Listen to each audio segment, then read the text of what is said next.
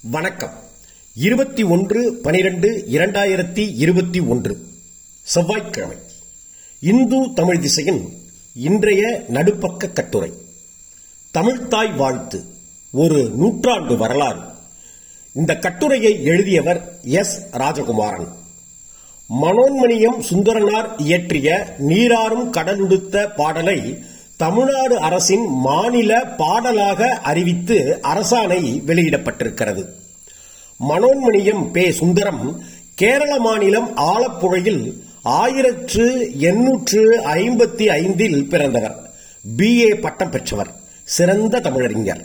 அவர் இயற்றிய மனோன்மணியம் என்னும் நான்காயிரத்து ஐநூறு வரிகள் கொண்ட கவிதை நாடக நூலில் உள்ள ஒரு பாடலே நீராறும் கடலுடுத்த என்பதாகும். பொது நிகழ்வுகளில் தமிழ்த்தாய் வாழ்த்து இசைவட்டுக்களை கொண்டு இசைப்பதை தவிர்த்து பயிற்சி பெற்றவர்களால் வாய்ப்பாட்டாக பாடப்பட வேண்டும். பாடப்படும் போது அனைவரும் எழுந்து நிற்க வேண்டும் என்று அரசாணையில் குறிப்பிடப்பட்டிருக்கிறது.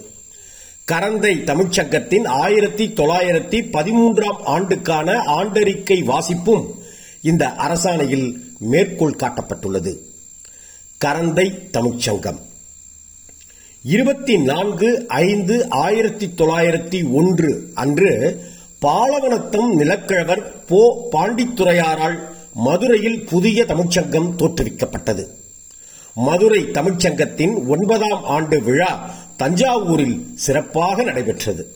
இதை கண்டு மகிழ்ந்த தஞ்சையைச் சேர்ந்த சில தமிழ்ச்சான்றோர் நம் நகரத்தில் இதுபோல் ஒரு தமிழ்ச்சங்கம் தொடங்கினால் நன்றாக இருக்குமே என்று எண்ணினார்கள். அந்த நல்ல எண்ணத்தின் விளைவே தஞ்சை தமிழ்ச்சங்கம். நிலக்கிழவர் சாமிநாதனார் அந்த சங்கத்தின் தலைவராக இருந்தார். காலப்போக்கில் அந்த சங்கம் மறைந்தாலும் கரந்தை வட ஆற்றங்கரையில் இருந்த பஞ்சநதம் பாபா மடத்தில் தமிழ்ச்சங்கம் ஒன்று தொடங்கப்பட்டது. ரவீந்திரநாத் தாகூரின் புகழ்பெற்ற சாந்திநிகேதன் கல்வி நிறுவனத்தின் பெயர் மீதுள்ள ஈர்ப்பின் காரணத்தால் புதிதாக தொடங்கப்பட்ட சங்கத்துக்கு வித்யா நிகேதனம் என்று பெயர் சூட்டப்பட்டது. வித்யா நிகேதனம் தஞ்சை பகுதியில் மிகச்சிறப்பாக தமிழ் பணியாற்றி வந்தது. ஆனால் சங்கத் தலைவர் ராஜாலியார் செயலாளர் சாமிநாதனார் ஆகியோரின் கட்டுப்பாடுகளை விரும்பாத இளைஞர்கள் தம்முள் இணைந்து தனியாக ஒரு சங்கத்தை நிறுவ எண்ணினார்கள். அதன் விளைவாக தோன்றியதுதான் இன்றைய கரந்தை தமிழ்ச்சங்கம் விரோதி கிருது ஆண்டு வைகாசி திங்கள் முதல் நாள். பதினான்கு ஐந்து ஆயிரத்தி தொள்ளாயிரத்தி பதினொன்று அன்று நாவலர் நா. மு. வேங்கடசாமி தலைமையில் கரந்தை தமிழ்ச்சங்கத்தின் தொடக்க விழா சிறப்பாக நடைபெற்றது. சங்கத் தலைவர் உமா மகேஸ்வரனார் ஒரு சிறந்த வழக்கறிஞராக இருந்ததால் தமிழ்ச்சங்கத்துக்கு முறையான பொது விதிகளை ஏற்படுத்தினார். பிற்காலத்தில் எந்த ஒரு தனிநபரும் உரிமை கொண்டாட முடியாத வகையில் ஆயிரத்து எண்ணூற்று அறுபதில் இருபத்தி ஒன்றாவது சட்டப்பிரிவின்படி ஆனந்த சித்திரை ஆண்டு பத்தாம் நாள் சங்கம் பதிவு செய்யப்பட்டது. தமிழ் வாழ்த்து. தமிழ் மொழியின் நிலைமை தமிழரின் வாழ்வு ஆகியவற்றை சீர் செய்வது சங்க உறுப்பினர்களுக்குள் நட்புரிமையையும் ஒருமைப்பாட்டையும் உண்டாக்குவது தமிழரின் அறநிலையங்களை பேணிக்காப்பது உறுப்பினர்களின் ஒழுக்க நிலை உடல்நிலை சமூக நிலை கல்வி நிலை இவை செம்மையுறுவதற்கான வசதிகளை அமைப்பது தமிழரின் தொழிலும் பொருளாதாரமும் வளம் பெறச் செய்வது இவைதான் சங்கத்தின் நோக்கங்களாக வரையறுக்கப்பட்டன.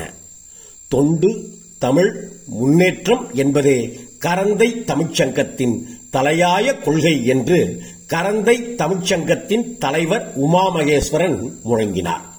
கரந்தை தமிழ்ச்சங்கம் தொடங்கப்பெற்ற இரண்டாம் ஆண்டு முதல் மனோன்மணியம் சுந்தரனார் இயற்றிய நீராறும் கடலுடுத்த என்னும் பாடல் சங்கத்தின் எல்லா நிகழ்ச்சிகளிலும் ஒழிக்கத் தொடங்கியது. முதன் முதலில் இந்த பாடலை மேடையில் பாடியவர் கூடலூர் வே. ராமசாமி. இந்த பாடல் தமிழ்நாட்டின் மேடைகளில் மட்டுமல்லாது தரணியெங்கும் பாடி பரவ வேண்டும் என்பது உமா மகேஸ்வரனாரின் கனவு. ஆயிரத்தி தொள்ளாயிரத்தி பதிமூன்றில் தமிழ்ச்சங்கத்தின் மூன்றாம் ஆண்டு அறிக்கையில் தமிழ்த்தாய் வாழ்த்து பாடல் பற்றிய குறிப்பு உள்ளது. இந்த பாடல் உலகெங்கும் பரவ வேண்டும் என்னும் கனவின் தொடர்ச்சியைப் போல் கரந்தை தமிழ்ச்சங்கத்தின் ஆறாம் ஆண்டு அறிக்கை நீராறும் கடலுடுத்த பாடலுடனேயே தொடங்குகிறது. தமிழ்ச்சங்கத்தின் அடுத்தடுத்த முன்னெடுப்புகள் அப்பாடலை தமிழ்நாட்டின் மூளை முடுக்குகளிலெல்லாம் ஒழிக்கச் செய்தது. அண்ணாவின் தேர்வு. அறுபதுகளின் பிற்பகுதியில் தமிழகத்தில் பெரும் அரசியல் மாற்றங்கள் அரங்கேறத் தொடங்கின. மாநில மொழிகளை நசுக்கும் விதமாக மத்திய அரசு மேற்கொண்ட இந்தி திணிப்பு முயற்சிகள் இந்தியா எங்கும் அதிர்ச்சி அலைகளை ஏற்படுத்தின. தமிழ்நாட்டு அரசியலில் இந்தி திணிப்பு எதிர்ப்பு போராட்டம் என்னும் மாபெரும் சமூக புரட்சி நடந்து முடிந்திருந்த காலகட்டம் அது. அதன் விளைவாக ஆயிரத்தி தொள்ளாயிரத்தி அறுபத்தி ஏழில் ஆட்சி மாற்றமும் ஏற்பட்டது. தமிழ் மொழியின் வளர்ச்சிப் போக்கை முன்னெடுக்கும் விதமாக தமிழ்நாட்டில் நடைபெறும் அரசு விழாக்கள் கல்லூரி பள்ளி விழாக்கள் அனைத்திலும் பாடக்கூடிய தமிழ்த்தாய் வாழ்த்து பாடல் ஒன்றை தேர்ந்தெடுப்பதற்காக தமிழ் அறிஞர்களை கூட்டி ஆலோசனை செய்தார் முதல்வர் அண்ணா. தமிழ் குறித்து தமிழ் கவிஞர்கள் இயற்றிய பாடல்களில் சிறந்த இரு பாடல்களாக மனோன்மணியும் சுந்தரனார் இயற்றிய நீராறும் கடலுடுத்த பாடலும் கரந்தை கவியரசு இயற்றிய வானார்ந்த பொதியின் மிசை வளர்கின்ற மதியே என்ற பாடலும் பரிந்துரைக்கப்பட்டன. இரண்டில் ஒரு பாடலை தேர்ந்தெடுக்கும் பொறுப்பு அண்ணாவிடம் ஒப்படைக்கப்பட்டது. நீராறும் கடலுடுத்த பாடலில் வரும் தெக்கணமும் அதிர்ச்சிறந்த திராவிடனல் திருநாடும் எனும் வரிகளில் வரும் திராவிடம் என்னும் சொல் அவரை கவர்ந்தது. அப்பாடல் தமிழ்தாய் வாழ்த்துப் பாடலாக அரசு பூர்வமாக தேர்ந்தெடுக்கப்பட்டு அதற்கான அரசாணை வெளியிடுவதற்கான ஏற்பாடுகளை அண்ணா மேற்கொண்டார்.